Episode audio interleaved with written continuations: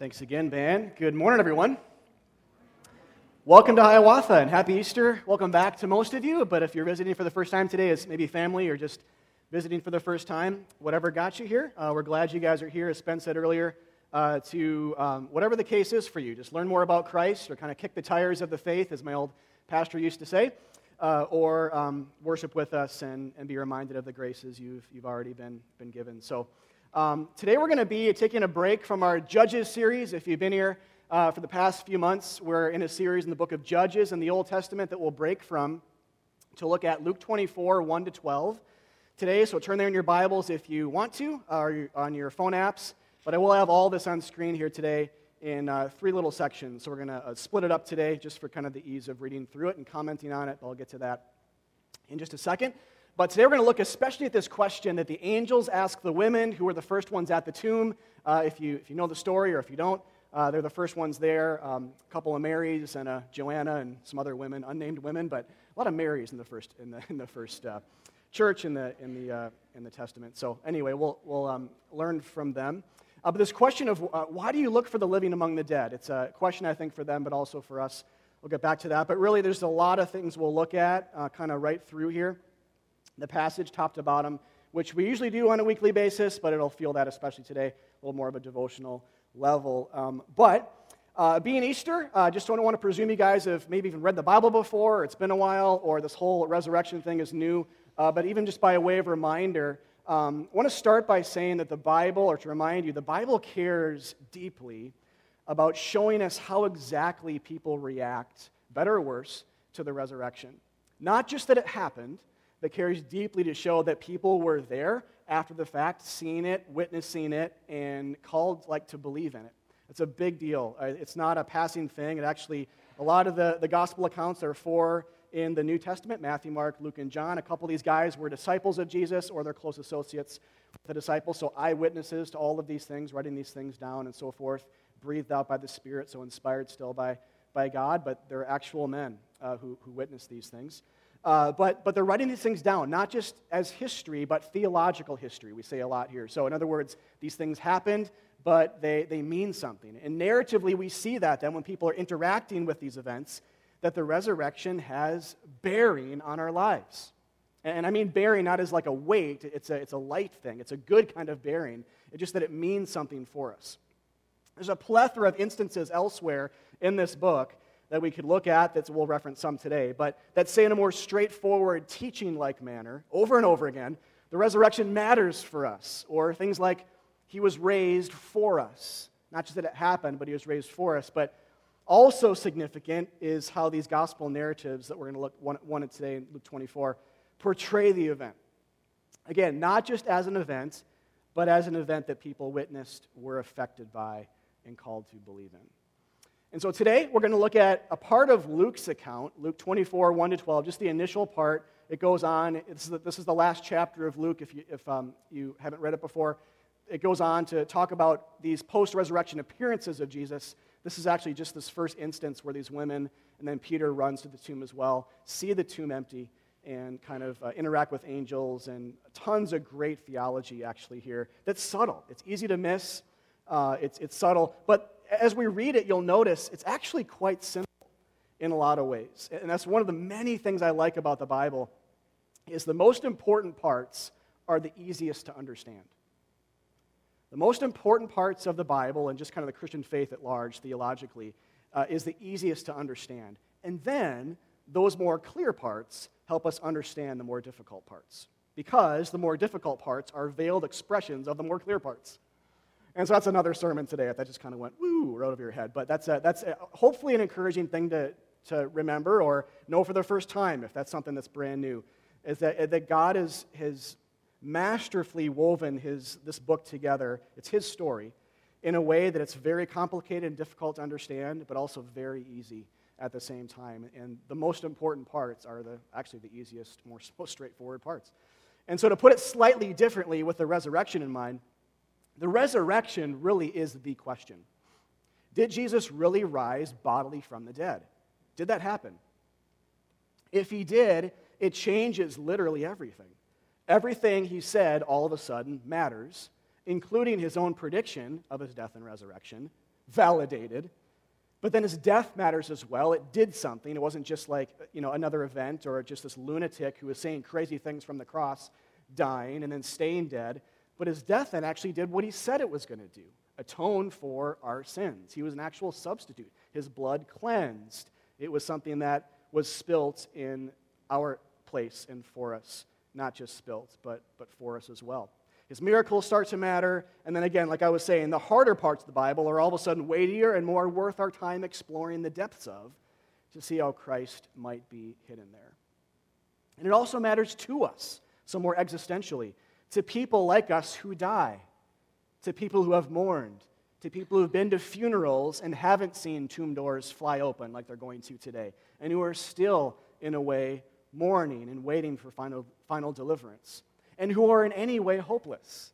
These passages are for us, not just historical accounts of something that happened that are distant and way over there, but something that happened for people like us who instantly interact with these things in, in the narratives. And so, as we read, I want to encourage you guys to uh, have all of that and more in mind. You know, allow passages like this to maybe, in some of your cases, to correct your preconceived notions or some of your misunderstandings about maybe who God is or who Jesus is or who you are before God or what sin is or how important the resurrection is. Uh, allow, that, allow God to speak to you, you know, through a passage like this. What the essence of the faith is, the center, the bullseye. We'll talk about that a little bit later. And I'll talk about a couple apologetical, that, that just means, it's from a Greek word, apologeto, which means to defend, like defense arguments for the, the legitimacy of the faith. A couple of big ones in Luke 24 that I don't want to miss an opportunity to at least speak to a little bit. But, but the bigger thing is uh, just allowing God to speak to you through this so that the resurrection is, like we've been saying, a gift. You know, like God is saying, this happened, but it happened for you. It's, it's like I, I became a human being to die, to die for you, so that you might share in my, in my resurrection. I died for you, and I rose for, like the Bible says, your justification or your cleansing or your validation, in a sense, before God, that you might be made right before Him. So we'll talk more about that, but it's my encouragement as we start to read these things from Luke 24, 1 to 12. Let's start this morning by just reading verses 1 to 3, this initial um, account of what the woman saw. So, verse 1 But on the first day of the week, at early dawn, they, the women, went to the tomb, taking the spices they had prepared. And they found the stone rolled away from the tomb, but when they went in, they did not find the body of the Lord Jesus. So there it is in, in three verses. There's no body. And so it goes on. We'll, we'll get to that. But let's just start with a couple of things here. I think that, that even just the way the whole thing is set up, it's beautiful how linguistically, even the Bible is, is, is set up like this. So, first, let's just look at the first word. But. But. The, the Greek word is de, which has a little bit of a semantic range to. Here, uh, it clearly means but. It's a conjunction of contrast. So, which then, of course, links contrastingly with what precedes it, which was Jesus' gruesome death on a cross among criminals and his burial. So, basically, the end of chapter 23 uh, says in a, in a, paragraph, they laid him in a tomb. And, and, it was closed up and sealed and guarded and uh, and at, at, best, people were on the Sabbath, they were bringing spices and, and all of that to kind of scent the tomb and care for the body, but, but he was laid in the tomb and it closed up. So, chapter 24 then begins not with an and, in other words, but with a but. But not an and as if the burial was the climax, and chapter 24 was just some kind of like resolving narrative to the story, but a but, which tells us, even in a word, that this death and burial Jesus's, isn't the end. As if the bad guy in this story, death, gets the last word. And so, the spirit of this, there's many ways to word this, but the spirit of this is, is saying something like, Death seemed to have won, but then it didn't. Or death brought into question whether or not Jesus was God's eternal king, but then he rose. Or all seemed lost, but then hope. Or for us too, kind of from our side of things as well, as we talk about ourselves as kind of sharers in, in the resurrection, and this being a gift of God for us, saying things like, the worst of things can happen, the worst of sins can be committed, the worst of deaths experienced. But then the women went to the tomb, and the door was open, and there was no body. It's like one of the greatest of contrasts of the whole biblical storyline. You can almost put like the whole of the Bible before this but. Like the whole thing. Death came into the world, and if you've been here for a Judges series, you've seen this how, like, in such a downward spiral manner, people are, you know, imperfect is just like terrible word because it's way worse than that. They're just dead. In, we're dead in our sins, and things get worse and worse and worse and worse throughout the biblical storyline in the Old Testament. And then here's the but. Like, but the tomb was empty. Or think of your whole life before this but. Like, I lived my life up to, up to the point that, that I converted or something, and, and I came to the tomb and saw it empty, and God moved in my heart to believe these things like He is the women here and, and Peter afterwards. But, the, so the, the tomb was, was empty. So I think the implication then is for us is even before really getting anything here, it's like the empty tomb is God's final word here. I'm, I'm, saying within the immediate context of what's being said, but the whole of the Bible.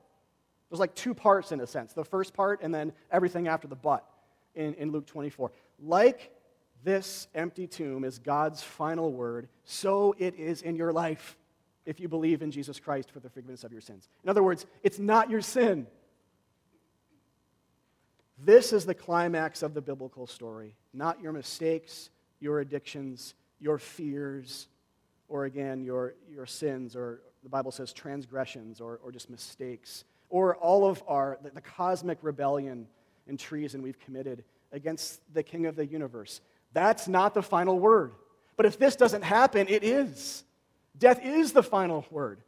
You know, it's like death is the, the worst thing that we can experience you know, whether we're on the kind of the passive side, just, you know, receiving that on behalf of someone else, mourning, or also, also experiencing ourselves, whatever the case, that is sort of the final word. I mean, literally, right, for our stories, but because of the empty tomb and really what got Jesus there, our, our sins, wearing them around his neck like a heavy yoke, uh, because he's destroying those things, it's not the final word anymore. So, even in a word, guys, it, it, be encouraged. Sinners in the room, if you're a sinner.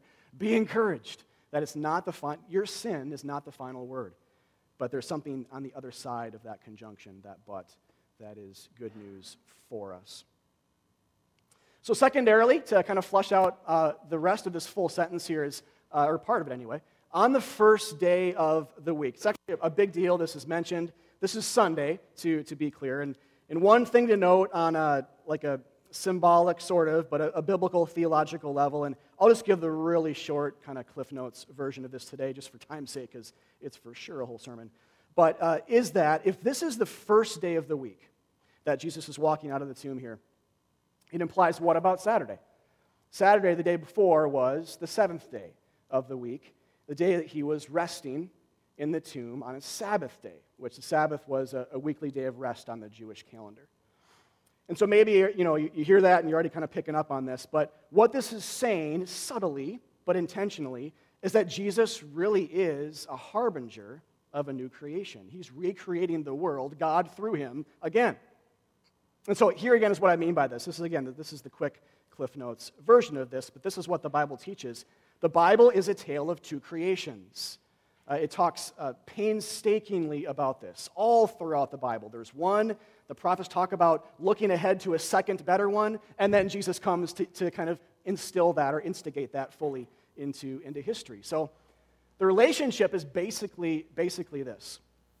Like God in the beginning in, in Genesis, if you know this story, worked for six days, created everything in the cosmos, including human beings, said it's finished in Genesis 2 2 and then rested on the seventh day, which was a Sabbath day, so does again, in a related sense, Jesus work again from John 5 17, or work afresh in his ministry to save and recreate the world, especially through his death.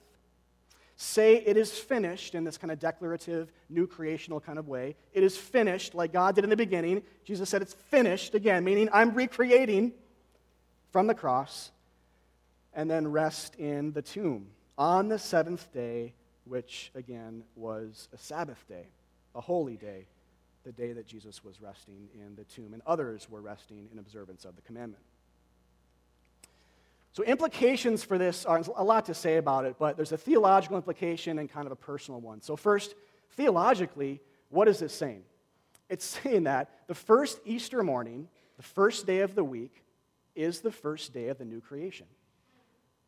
The first day of the week, when Jesus walks out of that tomb, is the first day of the brand new creation that God's been working towards, typifying, prophesying about, imaging, foreshadowing, that Jesus is embodying, working hard to accomplish, especially when he's bleeding and sweating and dying on that cross for our sins, working hard to recreate and cleanse and wash and all of that.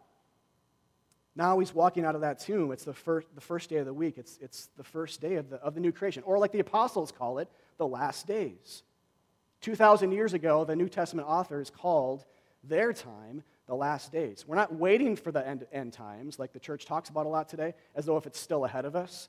We've been in the end times. We've been in the last days for 2,000 years because we're in this new creation time that the Bible was building towards and God was working towards ever since sin came into the world. This actually then ends up being a really powerful argument for the resurrection. Because if God is recreating then through Jesus, so stick with this theme, if he's recreating through Jesus, it would make sense, and you could even say he has to do this, but it would make sense that he would be undoing the things that tarnished creation in the first place. So, sin, and he did that when he died, and death, he did that when he was raised. And so, the secondary implication for us, kind of building off that, is recreation is just happening. When, when God recreates, he does so on a very comprehensive level. It's not a metaphor, it's a reality. When God recreates, he does so on a very comprehensive level. He atones for sins and he resurrects. He, re- he actually raises the dead, himself first, and then all those in the wake of that first resurrection who believe in the gospel. In other words, as I, as I say here as, as well, he doesn't kind of pull from what the women are doing or seeking to do. He doesn't scent tombs with spices. In other words, make dead things smell better. That's not the way God works. It's not what he's interested in doing. It's not at all what happens in the story. God interrupts that attempt of the women to just kind of make a, a dead guy smell better for a little while. He resurrects. So, nor is God interested then, relatedly, in cleaning our old selves up. That's kind of the idea of scenting the tomb, is cleaning our old selves up versus a, a greater, more holistic idea of actually raising us from the dead and giving us a new heart, the Bible says, and a new mind, and ultimately new bodies when he comes back to glorify us. Like Christ walked out of that tomb, his actual body, we expect that, uh, that, is, that as well. So, a lot more hope, in other words.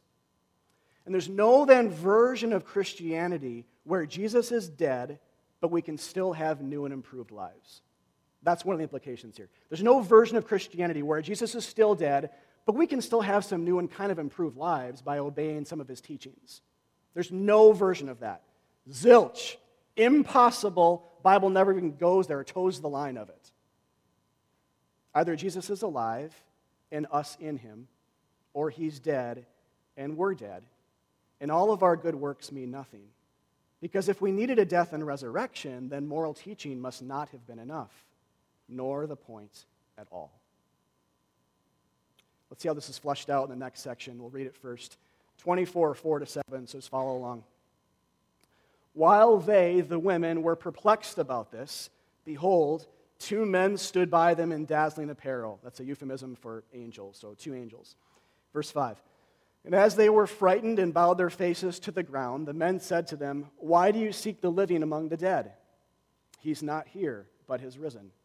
Remember how he told you while he was still in Galilee that the Son of Man, that also is a reference to Christ, that the Son of Man must be delivered into the hands of sinful men and must be crucified and must on the third day rise. All right, so I want to focus on this. It's a great little interaction between the women. There's at least five of them. We'll see their names here in the last section, but at least five women, potentially even several more, who are here hearing this, interacting with these two men uh, angelic beings. And, and they talk, and the angels speak first, uh, and, and they, ask, they ask that question Why do you look for the living among the dead? So, aside from just being a really cool thing to say, you know, I, I've always thought about this passage, or at least pictured, whether it's right or not, that the angel had to be smiling, right, when he's saying this. It's just like such a cool thing to say. It's kind of like dripping with, it's almost a little bit snarky kind of like, you know, what are you guys, why are you guys looking for, you know, uh, dead Jesus here? He's alive. What's, the, what's, what's up? Get it together. Or whatever. But, uh, but anyway, they, they really preach the gospel for the first time. These angelic beings get to do that. Angels are messengers of God. Um, in the Bible, some are named, most are not. But, um, but here we have these two unnamed angels who are pronouncing he's alive. And there's a call for faith, and we'll, we'll get to that. But so on the one side, a really cool thing to say, but on the other side, I think this is a question for all of humanity to consider. Why do you look for the living uh, among the dead? Or why, why are you presupposing death when he's alive, basically, to kind of flip that question around? It's a strange question, right? On one level, they didn't have to say it. Why don't they just announce that he's alive? Why even ask this kind of snarky question? It's almost kind of unanswerable, you know? But I think they do that. And remember, God's intentional with how he wove the scriptures together, it's all there for a reason. I think the question matters. I think the question probes at us a little bit and exposes a little bit of our heart in terms of what we too think about Jesus, dead or alive, or you know, teacher or savior, those kind of things, which we'll see here. Um, but also just poses this question for us to ask as Christians um, are we like the women, or are we, are we something more? Because here's the reality the women were looking for a dead Jesus. The women were looking for a dead Jesus with spices and flowers in hand and sadness of face.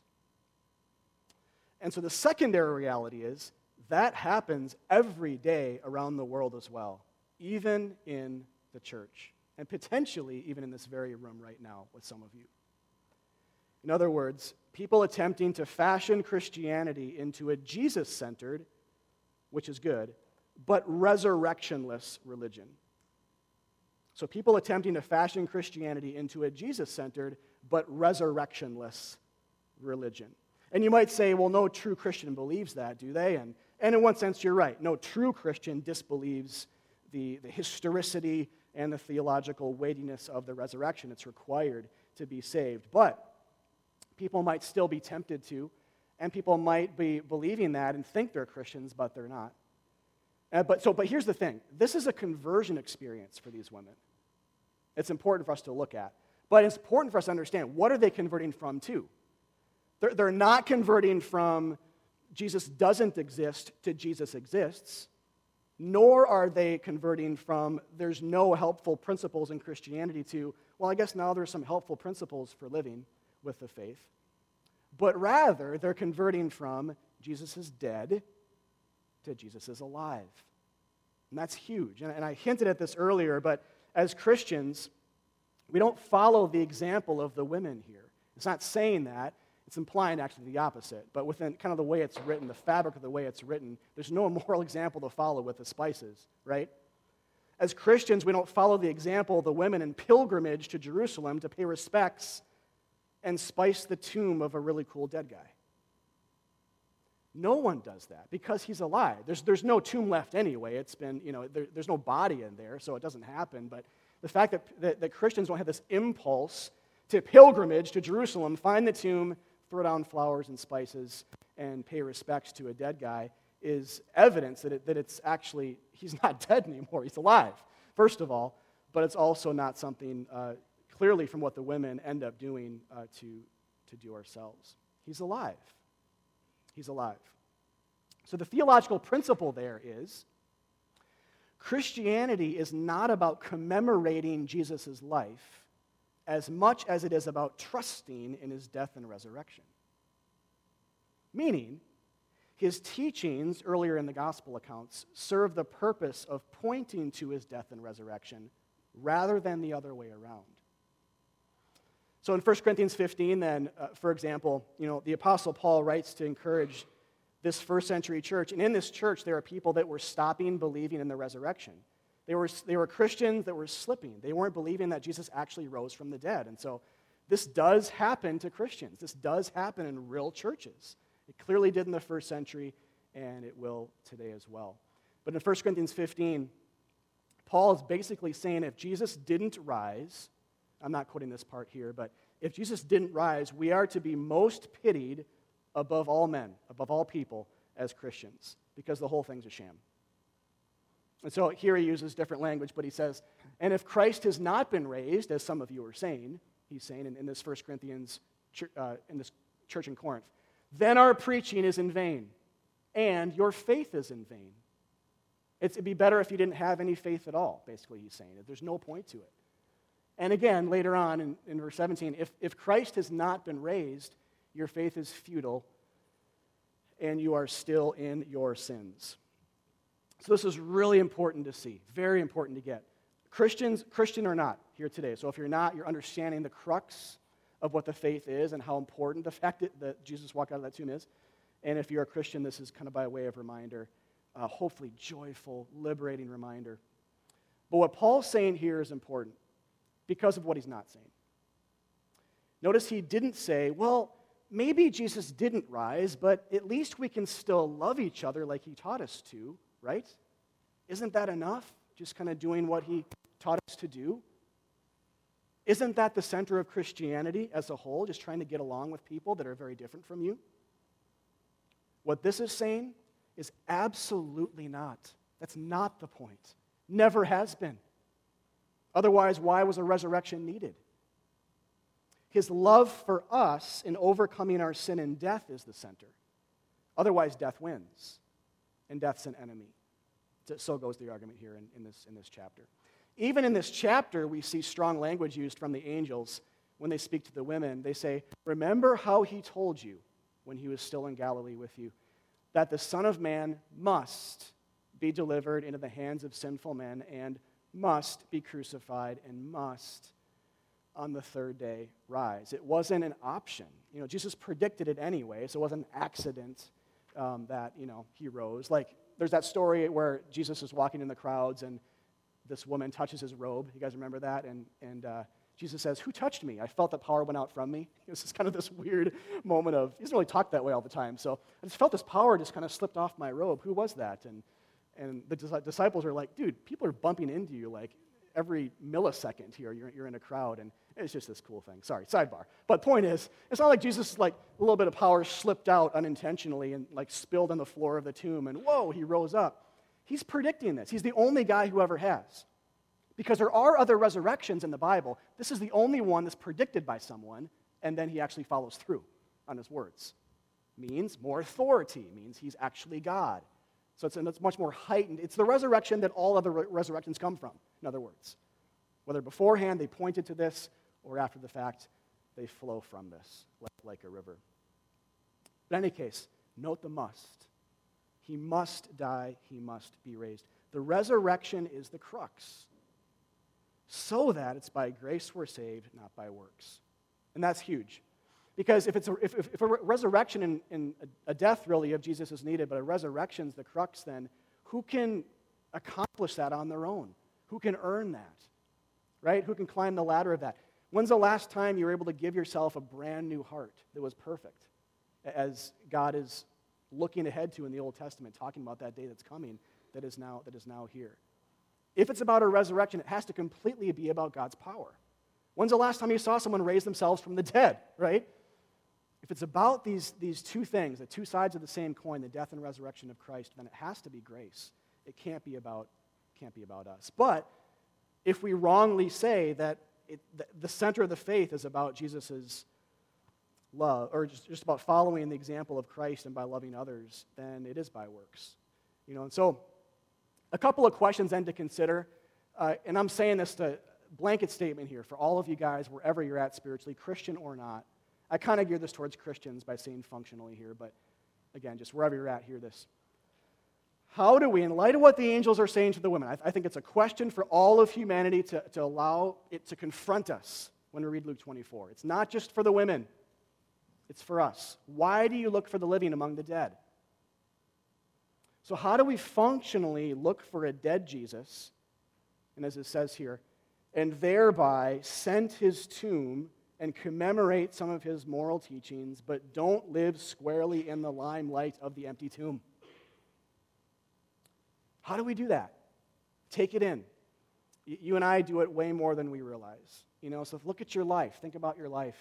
How do you functionally? So I say functionally because you might not actually believe that, and you, you don't if you're a Christian, but how do you functionally sort of resort uh, to that. And, you know, one example might just be overcoming some kind of uh, old life, old creation thing, like some addiction to a certain sin, like um, perpetual deceitfulness or making yourself look better through lying or an addiction to pornography or some other sexual sin or arrogance or something like that. And um, the, the difference here is like so oil and water. It's so apples to oranges. But if we're just going to scent the tomb of Jesus, if that's like the way we understand Christianity, the way that would look is we look back and commemorate his life.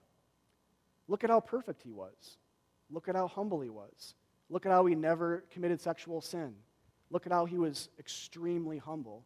And we commemorate that, lay flowers at the foot of that, and try really hard to live that way. That's moralistic Christianity. That's Jesus is still dead, but we can learn something about his life type Christianity. The other side is standing squarely in the liberating limelight of the empty tomb, believing he walked out and believing he lives inside us by faith. And the power of the resurrection is at work in the believer's heart, as the New Testament teaches. That's very different. So that's not to say that we stop fighting and we don't have any downfalls or um, defeats in the Christian life. We try really hard to abstain from and kill sin, as the scriptures teach. But it does say there's this huge new, new creational element of just believing that the tomb is empty and that matters, that there's power in that. So, a huge element of just speaking against sin and walking away, saying, My old self would have done that, but I'm actually a brand new being now in Christ. I walked out of that tomb with Jesus, and by faith, I'm sharing in his resurrection. Or just believing that when he walked out of that tomb, he defeated your sins as well, because your sins were keeping him in there. And when he walked out, he was stronger than them. So we have to apply faith to these ideas, actually believing. So the question here is do we believe that's true? And usually, when we're under the thumb of sin, we just don't. We're, whether we realize it or not, scenting the tomb of a really cool dead guy, but not actually living liber- liberatingly, if that's a word, uh, in light of the, the empty tomb, that it's actually empty, and that Christ himself reigns in our hearts by the Holy Spirit. So ask yourself that question and apply it to the heart by faith. And relatedly, I'll, I'll just go through this one a little bit quicker. It's kind of related, but is your Christian religion dependent on the resurrection, or on Jesus' resurrection? So, in other words, if what you understand the bullseye of the faith to be, whatever that is, so think, you know, what does my life look like on a regular basis, or what should Christians kind of be doing with their time, or if someone just asked you that, what's the essence of the Christian faith? If it's not the death and resurrection or something dependent on the resurrection, then I think what this is saying is lovingly, it's trying to correct that false version of Christianity that we, for one reason or another, believe in. If, Christ, if Christianity can kind of go on just by following some of Jesus' commandments, you know, if it's just about love, he didn't have to die for love, just, you know, just for love people better. Did he have to die for that? Did he have to rise again for that? And the answer is no. So 1 Corinthians, 1 Corinthians 15 says the, the resurrection's the crux, not again saying that, hey, we can still kind of keep this one uh, teaching and allow Christianity to sort of continue on in a death submitting, kind of pale, victoryless, uh, you know, shady version of itself. It's saying the whole thing is, is thrown out. So, so ask yourself that question, come back to that reality, kind of the, the good side of this, or help someone in this. This is a very common thing. By God's grace, it's not a big thing in our church because we just don't believe that. But, um, it, but it can be. In individual lives, we all will revert. You will know someone if you don't already. Uh, and chances are, if you're honest with yourself, uh, you wrestle with these things even now. The, the tomb is empty, and that means something, guys. It's not just a cute story on a flannel graph board that you saw once, you know, whatever, a long time ago. it's going to say, I was trying to like, how old are you guys? Yeah, I don't know. How old am I? Anyway the math that works for everybody there. But point is, it's a reality to bask in, uh, not a, a, tomb to scent uh, and commemorate with a few good things Jesus did. Uh, reality is the world goes there all the time, and so will we, because we just want to be saviors of ourselves. We want to have something to do with our salvation. We want to think that we're good enough. Uh, it is the default mode of, of the human heart that we need to repent of all the time. So, all right, so let's see how this kind of uh, continues and wraps up here in verses 8 to 12.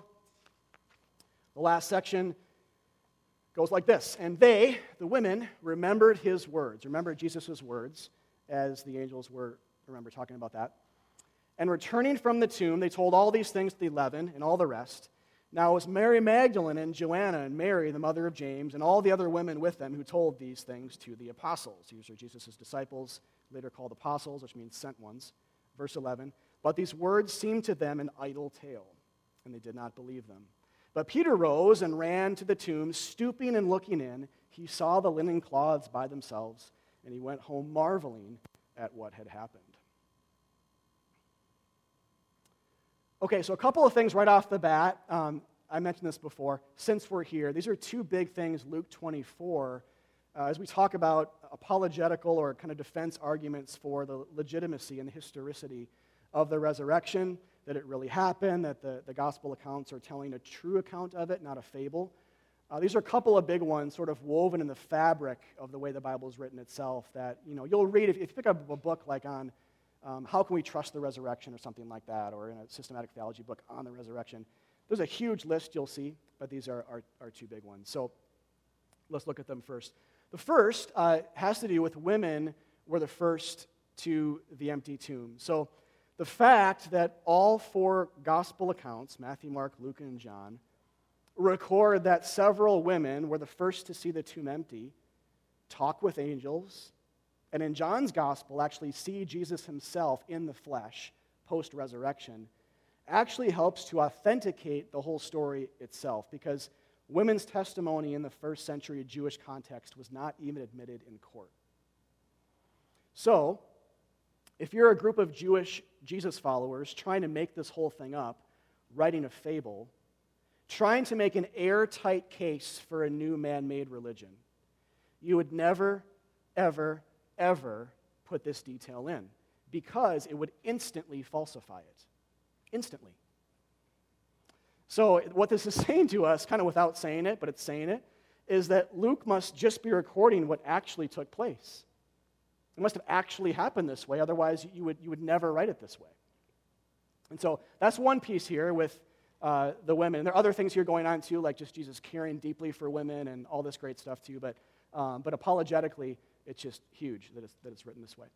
Second, uh, the linen cloths in a pile, which is not an, an incidental detail uh, in, in, Peter's case, especially. So, as we see it in this section, and, and certainly the women w- would have seen this as well, uh, probably, so you can infer that. But it says with Peter, he runs to the tomb, and based on the, the women's uh, story, runs to the tomb to see for himself. Peter looks in, stoops down low, and all he sees is linen cloths piled up uh, in, in the empty tomb.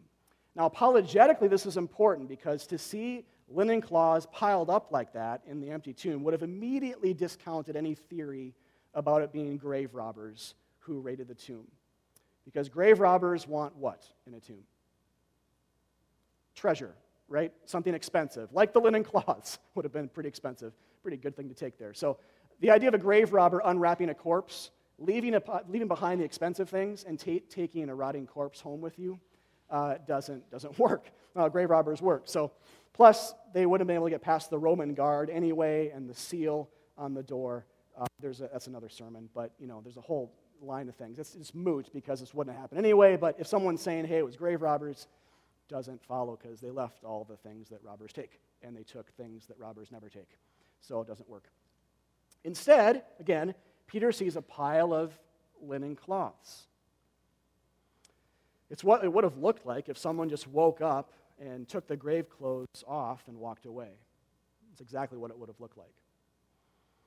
And, you know, and Peter didn't realize this at the time. Uh, he's not connecting these dots. It's saying he's marveling, probably not fully believing yet, but the gears are spinning. You know, when he sees the, well, can't be grave robbers. Wait a minute. What did he say again? Kind of, it's almost like it's dripping with, oh, you can almost get in his mind and, you know, see what's happening here. But it just says he's marveling. But Peter, what he's really seeing and what he, I think as readers, what we're supposed to see here, and maybe what Peter thought later as he reflected more on these things, and, and Luke as he's writing this, is really what he saw was the aftermath of an epic beatdown. Jesus over death. Because if you ask the question, what does it look like to see death defeated? This is exactly what it looks like, or would have looked like. The sun is up, a tomb door thrown aside, and grave clothes lying on the ground like yesterday's dirty laundry, walked away from. Jesus wins in a landslide. And death, and this is where it gets personal, death and all of our worst nightmares are left whimpering in the corner in the fetal position. This is what he's seen.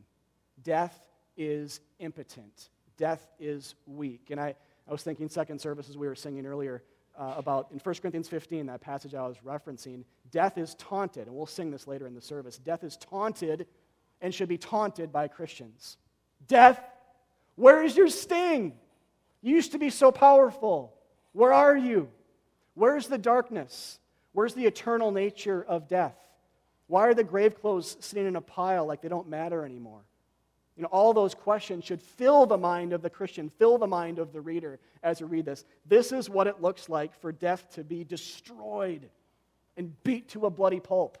Jesus being the winner, death being whimpering in the corner in the fetal position, and all of our sins with it, and all of our worst nightmares, and all of the expectations that we will die forever to, left in the corner in the fetal position, whimpering. And so here's the response then. As that's happening, as that's being written about and twisted in the light and seen and suggested and intentionally written in here, the, the big thing here is response. So Peter marvels, but, but look what happens. The women go back, and it's really simple. Some believe, some don't, and others seek out the truth for themselves. The resurrection of Jesus Christ really happened, as the Bible says and as Jesus himself said it would. And that has liberating bearing on our lives. We can choose to disbelieve, of course, and we all did before we didn't, or some of you still are in that space, but all of us have that in common, Christian or not, that at one point we disbelieved or we're just ignorant, didn't know about this, but we chose to resist this, this idea. But one thing we can't say is that the Bible is saying that it's an idle tale. And you know, you might think, duh, but that's something that, it, that fills sometimes the, the walls of church buildings, that kind of false gospel, that idea of us uh, on the internet this week just reading stories of this about how you know Easter sermons, so to speak, are just full of moral lessons in the resurrection. Like, you know, it didn't really happen. The point God wants you to believe is just that you can, you too, can rise up from your figurative ashes and, um, you know, and conquer your dreams or something like that. So I'm forgetting actually what it said, but, but that's not the, this, the point here is idle tale, the phrase idle tale, is linked with disbelief. So at least we can't say, we can choose to believe that, of course. One thing we can't say is the Bible is saying that the resurrection was just a fable or just a story or an idle tale. What this is saying, what God's word is saying to us is it actually happened and it's not a made up story. It's not an idle tale. It actually happened in history and it actually happened to glorify God and to benefit and give us joy and hope for eternal life. So the point is belief. Uh, if it's history, then it's God's gift to sinners. If it's just a metaphor, then it's about us. If it's a metaphor, a moral lesson, it's on you to sort of live that out how you want. But if something God did completely by himself without our help, then it's something just to like stare at in amazement and receive, right? Just notice the passivity of the women here, the passivity of Peter. They go and they see the door open already, right? I mean, they're, they're not helping the, the whole thing. They're receiving the words of the angels on the one side, and then Peter, the words of the women on the other side. They're receiving the word, the announcement of it, and then they just go and stare at it and choose to believe or choose to marvel, in Peter's case, at it. That's really important to understand. No one welcomed Jesus from the tomb with open arms. No one worked for this. No one expected it. No one earned it. But instead, God rose Jesus from the dead without our help. No moral precondition, no qualification, no lesson. You know, I, I even think this is why, um, to get really specific, why the gospel writers, and why God Himself allows history to unfold this way, but the gospel writers are careful to, to acknowledge that when the women went, they saw the tomb already open. And when Peter went, they saw the tomb already open. So, in other, in other words, God did this completely without human intervention, right? Or think about it this way if Peter went, or, or the women, like together, like said, All right, guys, we know this is going to happen, and went before the crack of dawn and stood there looking at their watches and, and with their arms open, and this, the, the door rolls away, and they're there, and they say, Jesus, here we are, with open arms. Or what if they help move the stone themselves? It's very important that didn't happen because it's very important to know we don't save ourselves by our works. It's very important for us to know we're saved by God's amazing love and grace, by Him working apart and aside from us. And this is why they don't see Jesus right away. He's powerful enough to, just like He rolled the stone Himself, that means He rolls the stone of our sin away Himself. He rolls death away Himself. It's not a lesson to follow, it's a reality to believe in. See how these things come together? We're passive when it comes to salvation. This is our story too. We're like the women, we're, we're like Peter. We see it already done without having laid a finger on it. We just watch, stand in amazement, and believe that it happened and it has bearing in our lives. The women thought they were bringing a present to Jesus, right? When they brought the spices. The women thought they were bringing a present to Jesus, but it was really Jesus who had a present for them. This is our story as well. God, God is, you know, when, when we seek to bring something to God, whether it's our kind of, you know, moral aptitude or whatever, God says, no, he's, he's already, we come to the cross, he's already done it. He says it's finished. So, in the same way, the women drop the spices. We have to drop our moral effort. Drop your good works, not just your bad works. Drop your good works on the ground and just stare in the empty tomb and say, God did this alone, and believe. Because our, our spices and flowers will, present, will prevent us from believing just as much as our propensity to do really, really bad things. So I think that's the invitation here, you guys. For, again, for all of us, whether you're a Christian or not, drop your spices.